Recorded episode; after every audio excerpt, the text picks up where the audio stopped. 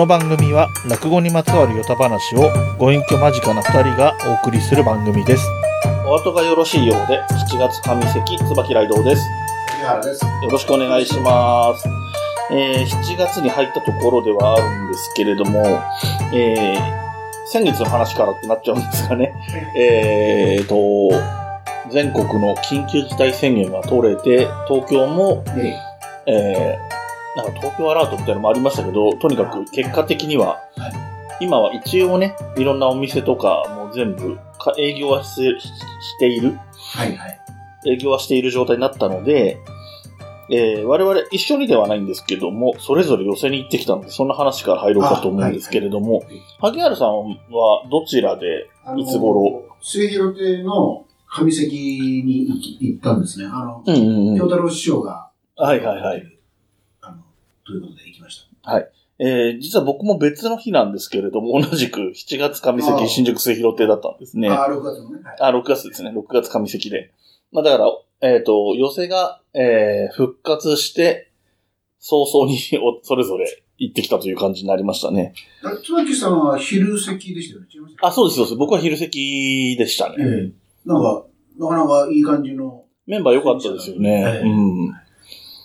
だから私はやっぱりうん、隣は開けてるっていう。そうですね。僕は、あの、脇の桟敷だったんですよ。あ、挿し木、はいはい。うん。で、あそこも一応なんか、座布団を、なんかこう、ジグザグな感じで配列してあって、えっと、真横、真隣はいないっていう風にはなってて、え、ってことは、昼、一席はもう埋まってたんですか？一席は、えっ、と、前列から二列が開けてあって、うんうんその次の列からが、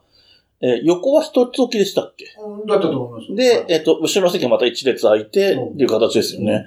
で、数えてみたんですよ。うんざっくりこれ、えっ、と、一応満員だったんですね。平日昼間だったんですけど、うん満員だったんですけど、うん数えたらね、多分ね、60人なんですね、あれ。おあの、今の状態で、その間隔、ソーシャルディスタンスを取って席を埋めると、60人で満席で多分、末広で2回も入れるとろ、えっ、と、200人だと思うんで、まあ、ざっくり3分の1ぐらい。でも多分、平日昼間のうん寄せで60人入ってるって、普段より入ってるぐらいですよ、多分ね。かもしれないですね。うん、っていうことで結構ね、でもまあ、あと、あのーいその、末広亭って真ん中に、えっと、椅子の席があって、両脇にその桟敷、あの、はいはいゴザみたいな、畳みたいなの引いてある席があるんで、はい靴の板があるような席があるんですけど、そこがやっぱりね、両隣と後ろというか、いや、前後左右がいないっていうのは、やっぱりゆったりして聞けていいですね、逆にね。あれで、あの、末広亭さんが回るんだったら、あれが一番ありがたいっていうぐらいの、あるんですかね。どうなんですかね。あと私、あの、はい。6月のですね、12日から、あの、渋谷落語っていう、あ、はいはいはいはい。あれも復活、あの、しましたよねしまして、ええまあ、復活が、確か期間中は、あの、あ、まあまあ、オンラインとか、う。そう、何かしらをやってたんですけど客ね。席にも、えっと、それこそ50人限定かな、うんうん。で、あの、入るようにして、で、で、同時に、ああの、それど。を中継するっていうう。んうんうんうん。だからあれ、あの、あの、アーキュレーター、あなんだっけ、あの、キュレーターさんで、あの、ああ三十達夫さんがはいはい全部仕切ってるんですけど、うんでい、いつもは表に出てこなくって、うん。最後のあの、ご挨拶だけ、あの、入る人たちにご、あの、立って、背の、背が高いんですけど、ええさんってあの、後ろの方にいらっしゃって、あの、ありがとうございましたっていう、こう、うんご挨拶だけしてるんですけど、うんうんえっと、この期間中は最初と最後に、うん。なんていうんですか、解説にあ出てこらあ。れて、それも中継中にこうちゃんと出てるっていう、そういう感じだったんですけど、うんうんで、うん。私はあの、12日じゃないな、12日か。12日の金曜の夜は渋谷に見に行って現地に。ええ確かにこれ広々使ってるわといううん。感じだったんですけど、ほんで、15かなの月曜日の寄せは、あの、あ、ネットの。自宅で、あはいはい。あの、見るっていう、あの、で、正直あれですよね、あの、うまく中継してると、うん。あの、ふあのもちろんリアルで見るのが一番いいんだけど、自宅でも、あへえそんなに遜色なく楽しめるんですね。だから、あの、今、私、見てはいないんですけど、鈴本演芸場なんかは、ああ、YouTube でやってますよ YouTube でね、ね。やって、それで、あれ、団体戦かなんかで、うんうんあるいは、違うかな？あの、チケットで見るのかな？あの、あ、なんかそうですね。そういうなんか登録するような感じになってたようなあ気がしますねの、。集客とそのお金の関係を変え、まあ少しでもっていうことで、はいやってはいるみたいで。で今後はだからその、リアルとでやりながら、オンラインでも見る人がいるみたいな、あーそういう形にちょっとなってくるのかもしれない。そうですね。であの、ネットでね、配信するのがタダじゃなくて有料でっていうやり方ができてきたので。ね今まで結構ネックになってたのが、んタダで出しちゃうと問題あるっていうのがあったのが、そこが解決できると結構そういうね、地方にいてなかなか寄せに足が運べないっていう人もいるので、定員の問題考えなくていいし。そうですね、そういう意味でも。一之輔師匠もね、最初、あの、YouTube で落語やってて、うんうん。何日間は無料だったけど、はいはいはい。それから投げ銭をやって、まあ、それもご自身の本当の狙いじゃなかったんだけど、あの、書き込みしてる人が、ただで申し訳ない、お金あーあんまり多いから、投げ銭システムをちょっとやりましたっていう。うんだからうんそれやって、またやらなくなったりとか、結構ありましたけど。まあ、難しいとこ、判断難しい部分はあるとは思うんですよね。で、特にこん今、このコロナ禍に関して言うと、その、ある程度チャリティー的な意味合いもあったりしたので、多分あえてやってない、お金を取ってないって人もいたでしょうし、まあそこはちょっと一概には言えないのかなっていうのはありますけれども。えーそんな感じで、えっ、と、我々がそれぞれ、ね、落語をね、ようやく4月に始まってからずっとね、なかなか寄せに行けない状況だったのが、ようやく現場を踏んで話ができる状況になりましたというお話でした。えーということなんですけれども、えー今回上関はですね、えっ、と、いつものように落語家さん、話し家さんの話なんですが、今回は、えっ、と、今までみたいに二人取り上げてという形ではなくて、えーいわゆる女流落語家さん、えーとか女性落語家さんというようなちょっと広めのくくりでね、お話をしていこうと思うんですけれども、はい。えっと、まあ、ざっくり調べたところによると、えっと、1993年に真打ちになった、えー三遊亭カルタさんと、えー三、えー古今亭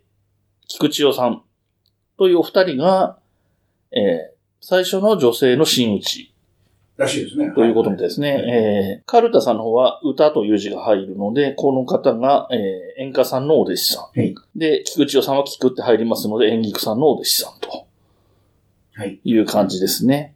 ただあの、えっと、女性の落語家っていう意味で言うと、うんまあ私、疎いんであんまり言えないんですけど、あの上方の方で、はいはいはい。あの、鶴の、これ、都って言うんですああ、はいはいはいはい。1975年に入門されてるみたいで、ああ、へえ。えっと、入門で言うと、75あのー、えー、多分、えっと、カルタさんで81年入門そうですね80年ぐらいでしたねちょっと早い。うん。ただ、あの、上方って多分、こああそこも微妙なんですけど、その、新打ちとか、制度がないですからねしてないから、あのー、え江戸、江戸の落の方はね、あのうん。何年に真打ちだから一人前でって言いやすいんですけど、なかなかちょっと難しいんだけど、女性の落語家っていう意味では、向こうの、まあ、古いのはみたい。宮子さんの方が古いと。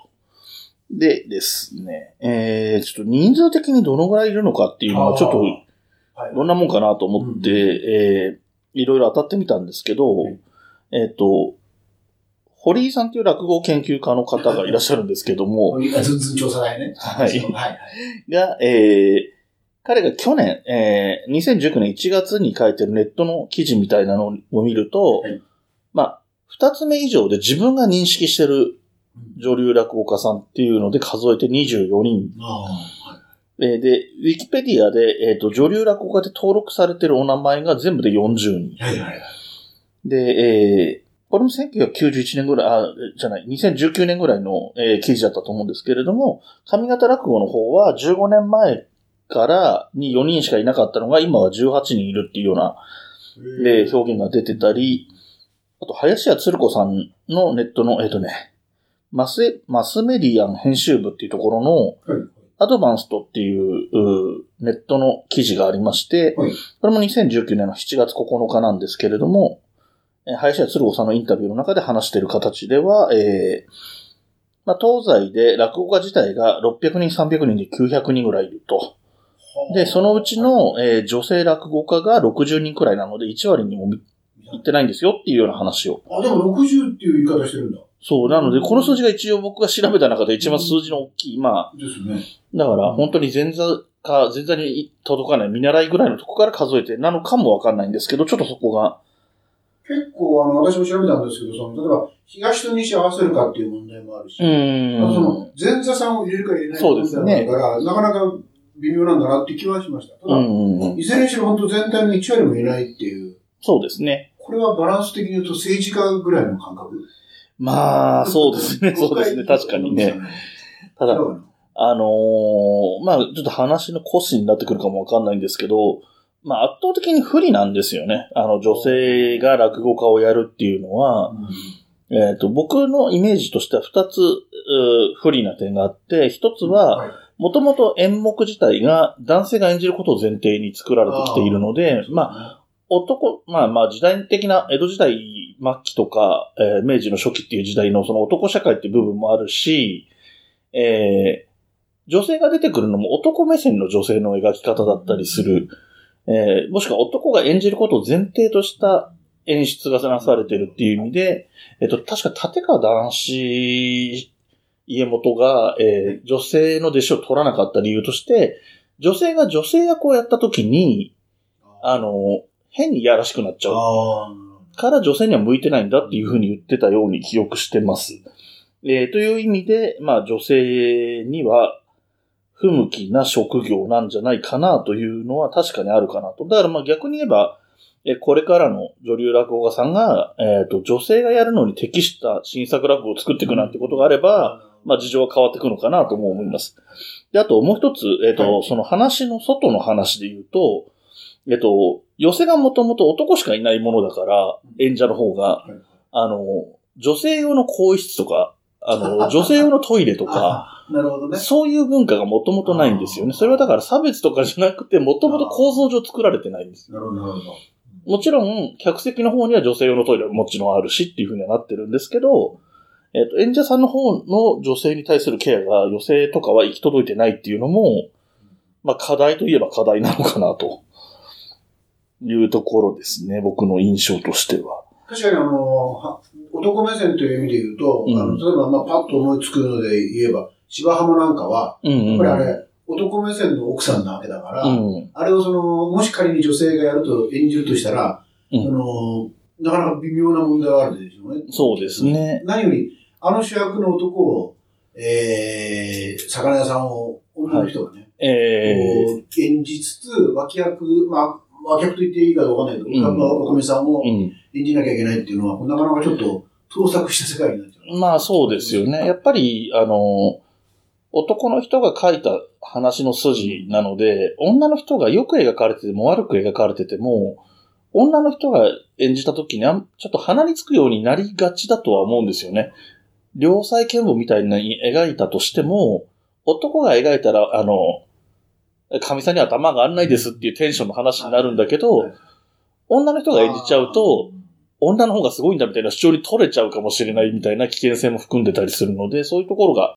難しいかなとは思いますけどね。ものすごく、ものすごくざっくり言うと、やっぱりお登場人物男が多いし、うん、でそれもダメな男が多いうんそうですね。必然的に女性は、その、それをそうですね。諌める。しっかり者が多いですよねそうしっ。かり者が多いし、例えば、あの、与太郎をちゃんと、えーこうやってやややんなきゃダメだよって教えるおかみさんとかうんうんね、うんそういう、あの、男がダメな分、女の人はこうしっかりしてる。まあそうですねそういう設定だから、が多いから、うんうんそれを確かに女性がやっちゃうと、まあ、逆に鼻につくというのはうんあり得るでしょうね。そうですね。そういう意味で言うと、やっぱり、えーもうその超越した新作落語っていうのが一つ。うん、手がかりかもしれないですねあるいは。その、私なんかその学生時代に、ええ。あのえっ、と、女子大のああ、はい。知見落語研究会見に行ったこともあるんですけど、津田塾かな。そうすると、うんうん。やっぱり、あの、初天神とかね、うんうん。ああいう、その女、あ、女じゃないや、お子供が出てくる。はいはいはい子供がメインのこう、話をやって、まあ、真田こととかかな。うんうんそうすると、まあ、うん。小町しゃべれた子も含めてなんだけど、まあ、女の人がやる分には、そうですねまあ割と抵抗がないかな。あのーテレビのアニメとか映画の機会とかでもそうですけど子役は女性の方がやること、大人の女性の方がやることが多いので。そういう意味では相性はいいでしょうね。で、えっ、と、今回、その、まあ、ちょっと概要的なら女性落語家全般の話がここまで来てるんですけど、はいはい。えっと、特に何人かをちょっと取り上げてお話ししようかと思うんですけど、はい萩原さんの方で挙げるとすれば、どの辺の名前が、上がってきますかね？あれですね、まずはやっぱりさっき、あの、女性の弟子は取らないと言った男子師匠のうん孫弟子にあたるはい。立川小春さんは、そうですねちょっと取り上げはい。あとはまあ、えー、あれですね、えー、小朝さんの弟子である春風亭ぴっかりさん。はい。このあたりは、あのー重要かな。で、あと、ちょうど、今度、もう、こん、7月、7月かな？に、あの、二つ目に、うん。登場するあの、金言亭野々香さんという若い。ああ、そうなんですね。あれですよ、えっと、美しすぎる話かとか。はいはい名前。のことに、ちょっと、一時的に、あ、一時的じゃないや、一部、一時的で違うね。あの、一部地域ですごい話題になった、ええ女の子とちゃ失礼だな、女性がいるんですけど、まあ、うん現役女子大生のまま話、あ入門してえるんですえけど、まあ、そのあたりはちょっと気になりますね。うん。えっ、と、というところで、小春さん、えー、立川小春さん、えー、立川男子の弟子の男春、まあ、この番組でも取り上げました。第1回で取り上げたのかな、の立川男春の弟子。まあ、だから、男春の春が春なので、えー小春さんはひらがなで小春でいいですよね。はい。ですけれども、で、今現在一応二つ目なんですけれども、えー、その立川男子が生きてた頃から入門してる小春さんがなぜ入門できたのかっていう話がちょっと、まあ知ってる人には有名なエピソードっていう感じになるんですけど、はい。えー、髪も短くてうん、あの、化粧気もあんまりないので、本気で立川男子を最初男の子だと思ってたっていう話があって、らしいですね。で、なんかちょっと引っかかりつつも、まあそうかみたいな感じでいたらもう、で、後から知ったら女の子だって気づいたけど、今更それだけを理由に波紋にも、ましてや直弟子でもないので、波紋にもできないということで、そのまま居残れたっていう、まあちょっと奇跡的といえば奇跡的な、えー入り方なんですけれども、で、小春さんは、えっと、落語自体見てもわかるんですけど、僕の解釈で言うと、はいえっと、なんていうのかな。まあ、女流落語家ではあるんですけれども、まず、えっと、男になるって意味ではなくて、女性感を捨てて、女性っぽさを捨てた上で落語を演じてるっていう印象なんですね。あんまり、なんて言うんでしょうね、こう、女性を感じさせないっていうか。そうですねまあだからって男性感じるわけでもないんだけど。うん。あ、そうなんです、そうなんです。た確かに、そういう意味ではすごい得なのは、やっぱ、あの、小春さんの見た目は、すごい重要で、そうそうそう。別に、あの、わかんなかったぐらいだから。そう、あの別にね、あの、整った顔立ちはしてるんですけれどもあす？の、それは。なんていうの。まあだからまあ、いる場所が場所だからってこともあるんでしょうけど、あの、色気とかっていうのはそんなに感じさせないようにはしてるのかなという気はしまして、で、声も、あ声質もちょっと低めですよねそうそう。そう女性としてはね。うか、あるんでえっと、一方で、えー、小朝さんの弟子の春風亭ピッカリさん。えっと、名前の後ろに星印がつくピッカリさんなんですけど、えっと、この人は、えー、2014年に大人 AKB の、えーはい選抜で最後の最終審査まで残ったらしいっていう話は僕聞いてて知ってたんですけど、はいはい。えっ、と、それで合ってたよなっていつのことだっけなって調べたら、うん。えーその前にも、えっ、と、普通の AKB のオーディションで、7歳年のサバを読んで、受けて、24歳ね、の時。に。ああ、24歳の時なんですか？って17歳言って。ら、しいですよ。で、えーやっぱりこれも最終審査まで行って、秋元康に見抜かれたらしいですね。すげえな。ね。あの、見抜いたらしいですからね。ただ、えっ、と、ある意味で言えばそれぐらい AKB に入れそうなぐらいの、時代が違えば AKB48 に入ってたかもしれないような感じの、えールックスをお持ちの方なので、まあ、今、そうですね、多分、そういう意味では広告塔的な、あの、女流落語家の広告塔的な立場でもいらっしゃるかなという印象ですね。えっと、まあ、もともとその舞台女優、あ舞台俳優はいはいはい。を目指してたらしくって、うんでその、いろんなお勉強の中で落語というのに出会って、はいはい。こっちの方に行こうとなったらしいですね。で、うんうんうんピッカリっていうのはちなみにあの、二つ目になったのが、11月1日で、これが東大、東大であの、あ、あはいはいあはい。の、東大森の東大はい。東大先にあるやつね。の方なんで、それでピッカリいう名前になうん。ったんだっていう。あのね、小朝の子も朝もかかってない名前ですからね。で、正確に言うと、ピッカリの下にあの、星マークがつくんですけど、えこれはあの、寄せ文字にはないので、寄せに出るときは、つかないんですよね。なしだっていうのなんか、はいはそういういはい。細かな情報が入ってきましたけど、ええピッカリさんは本当そういう意味で言うと、ビジュアルもあるし、うん。あの、だから、ももちろんその女性であることを売りにしてるわけじゃないんだけど、っていうかむしろ芸はしっかりしてるんだけど、うん。まあ明らかに、あの、見た目、あ、女の人だなっていうのはそうですね。まあ、まあだから本当、椿さんおっしゃったように、ある意味、女性落語家たちの、まあ、看板的な部分、うんうんうんうん。なんていうか、代代表的な存在というと他の人にちょっと申し訳ないけど、うんうん。あの、一人でやることは間違いないだろうなと。はい。だから彼女いろんなことやってて、はい。これ、あの、今日僕飛び道具で持ってきたんですけど、はい。こういうきびだんごっていうですね、へー。えっと、多分これ、あの、ピッカリさんがメインで、まあ真ん中に立ってらっしゃるんですけどうん、やってるきびだんごっていうのがあって、これ、ね、えっとね、た旗揚げ公演が2018年だったと思うんですけど、あのへー10月に成城ホールで立ち上げて、これ何かっていうと、要するに、えー、女性の女性芸人さんの5人のあコンあ。ビ、あー、コンビじゃない、ユニットで、うん。立川、えー春風亭ピッカリさんと、うん立川小春さんと、うん。あと、えー、林家鶴子さん。あ、はいはいはい。えーっと、林家正軸、正尺の弟子ですけど、はいはいはい。で、あと、講談師の石流祭提供、はいはいそれからか、えー大神楽の、えー、鏡道夫さん、ここの5人でですねあ、きびだんごっていう、きびだんごっていうのは、あの、輝く男の、えーごめんなさい、輝く美しい男で漢字の語で、きびだんごと載せてて、ああ、なるほど。で、その通りで、これ、一応断層するっていうはいはいのがはい。一つの、なんていうんですかね、うん。お約束みたいになってて、だから一応その断層した名前が、いろいろ出てきますけど、一応 なるほどね。あのーちょっとなんていうのかな。えっ、と、声優さんのアイドルの感じとかにちょっと近いような雰囲気ですね。なんか雰囲気的には。で確かに5人とも、あのーあの、今本当になんていうんですか、セクシャリティの問題から難しいけど、綺麗な人たち。お、綺麗ですよね。僕、鏡道夫さんはちょっとあの取り上げようかなって思ったぐらい、お綺麗な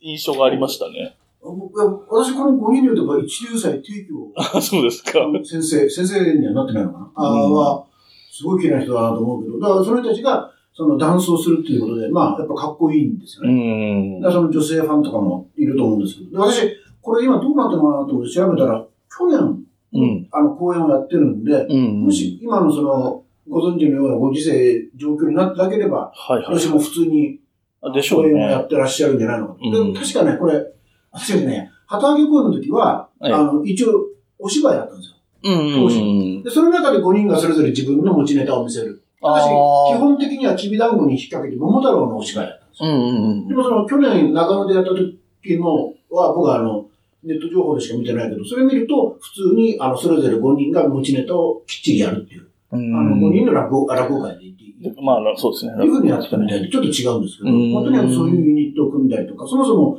えっ、と、落語ガールズっていう、なんか、もっと人数多いんですけど、うん芸協とか落協とか、あのーすっ飛ばして、あのいわゆる。女性の落語家さんのグループっていうのもあるみたいで、うんでそれでその落語会立ち上げたりとかもやってるみたいですね。なるほど。え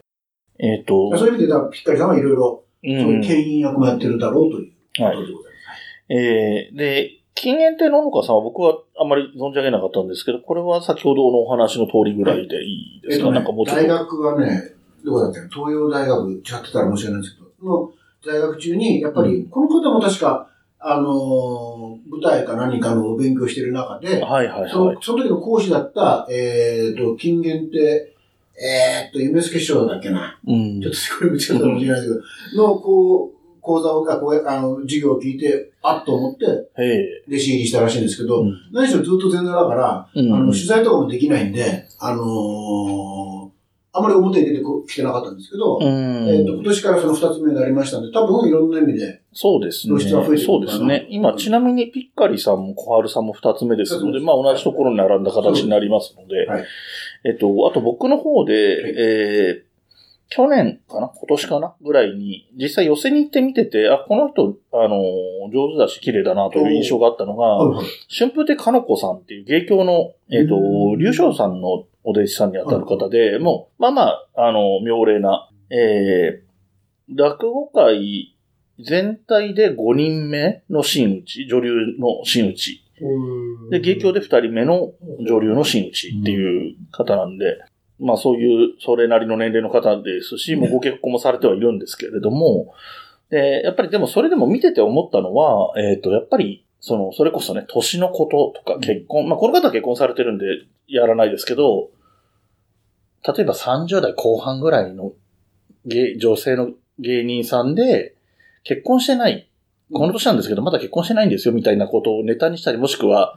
そういうことは気づいても言わないのみたいな形でネタにしたりっていうことが多くなる。その、年齢のこととか、化粧のこととか、えー結婚、未婚とかっていう話っていうのが、えっと、まあ、言い方悪いですけど、比較的簡単に笑いが取れるところがあるので、はいで、やっぱり、きつい言い方をすると逆にその辺を使ってるようだと、なかなかいわゆる落語家と、一人前の落語家としては難しいのかなっていうところがあって、そういうところが逆に言うと小春さんにはない、あまり感じない。ような気がしておりますということで、えー、ちょっと、近年亭の野川さんはちょっと注目ですね。僕もちょっと知らなかったんで、ちょっと見て多みたいと思います。年、いろいろ出てくると思います。はい。わかんないけど。ということで、えー、さらっといった感じになっちゃいましたけれども、えー今回は女流落語家、女流女性落語家。言い方がね、どっちが正しいかなってちょっとあったんですけど、えー、っと、例えば、余談で言うとね、ねあのー東京新聞なんかは今、もう女優で使ってるんですけど、え、朝日新聞は明らかに今俳優って言い方してますね。あそういう意味ーで言うと、ひょっとすると、あのーいやもうずっと先でしょうけど、まだ何しろ1割もいないんだから。あー、まあまあ、分けないように。分けなくなるかもしれないけど。うん。やっぱり、どっちなんですかね？女性落語あのーいろんな、例えば将棋棋士の棋士とか、うん。えっと、小説家とかも、女流作家とか、女流棋士って言い方するんですよね。うん。で、さっき言った、あのー、堀健一郎さんは、あの、その記事のところで女性落語家ってあえて書いてたので、多分、そこら辺の意識が、なんか意図的だとは思うんですよね。そういう言葉を選んだのは。うんというところでどうなのかななんてことも思いましたという話でした。それごめんなさい、ごめんなさい。はいはいあの、さい、い、いとはじめにその、真打ちになった二人のうちの菊池郎さん、ここで菊池郎さん。はい。この人調べたら、ええ。落語家になったきっかけっていうのは、まあ、もともと興味があったんでしょうけど、うん。なんかね、広告代理店がなんか詰めてて、うん。柳家子さんと話す機会があったんですって。アメリカ先代のね。ええ。その時に子さんが、要するに、男も女もない。うまけりゃいいんだって言われたんです。ああ。それを機に落語家になったっていうから、はあ。これはすごい、やっぱこ先代の子さんさんいいこと言ってるなっていうう。ん。えー、ちょっと、なんか、なるほどじゃないですけど、言いたいなと。小さんさんらしいですね。ええはい。えー、とすいうことでした。番組からのお知らせです。番組ではお便りを募集しています。番組のメールアドレスは、おあと202004アットマーク gmail.com oato202004 アットマーク gmail.com です。また、番組ではツイッターアカウントを設けており、主に配信情報をお送りしています。こちらもアットマーク、o a r t 202004で検索をお願いします。また、ツイッター、インスタグラムのハッシュタグはひらがな3文字、r t でお願いします。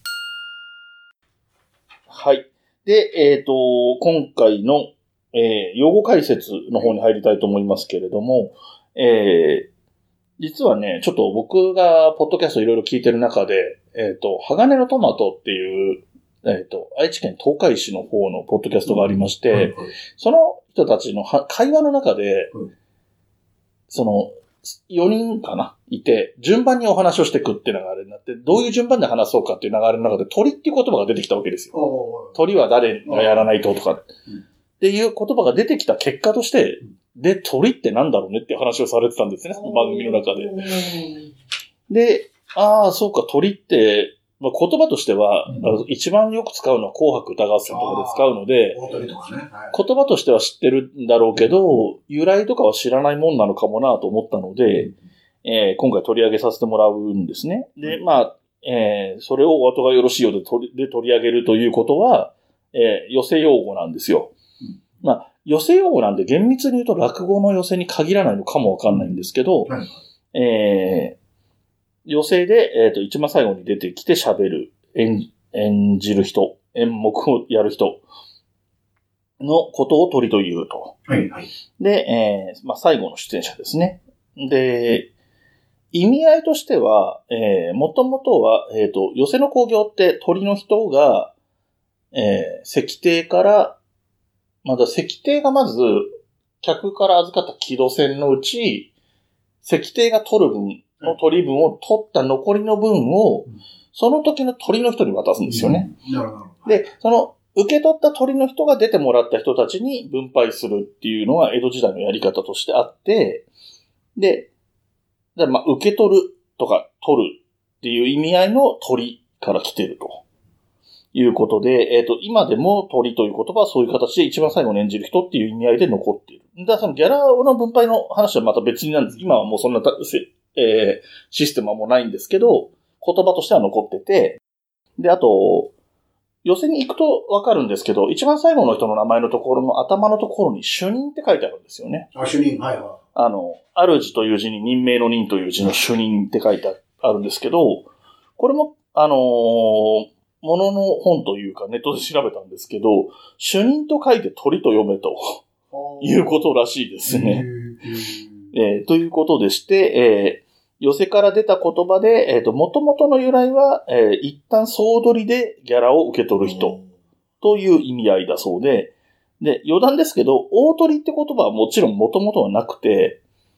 あれは紅白歌合戦専用用語なんですよね。まあ、どっちも鳥だから。そうそう。赤組の鳥、白組の鳥があって、全体的に一番最後に歌う人が大鳥っていうだけのことなので、あの、まあ、極めて歴史の浅い、50年ちょっとぐらいの、えー言葉ですということですかね。まあ、鳥って方も、まあ言っても100年、150年ぐらいの 歴史ですけどね。あの、鳥での一つちょっと、ええあのええ鳥っていうのはもちろん、あの、真打ちしか取れないはい。わけなんですけど、あの、基本的に色物、いわゆる落語家さん以外はうん。え取れないんですけど、うん。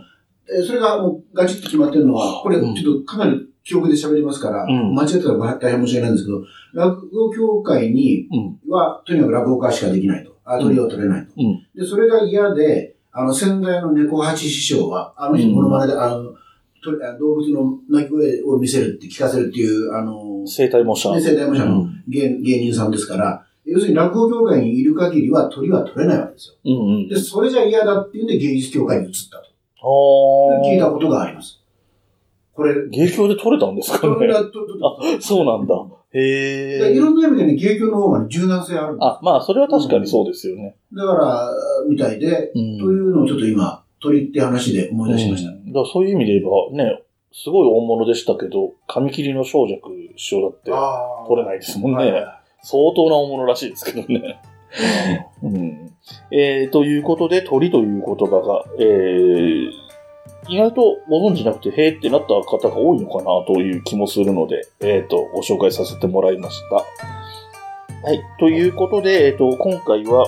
全体としてはまず女流落語家、女性落語家というお話と、えー、落語用語解説では寄せ用語の鳥というお話をさせていただきました。えー、では本日はこれまで。お後がよろしいようで。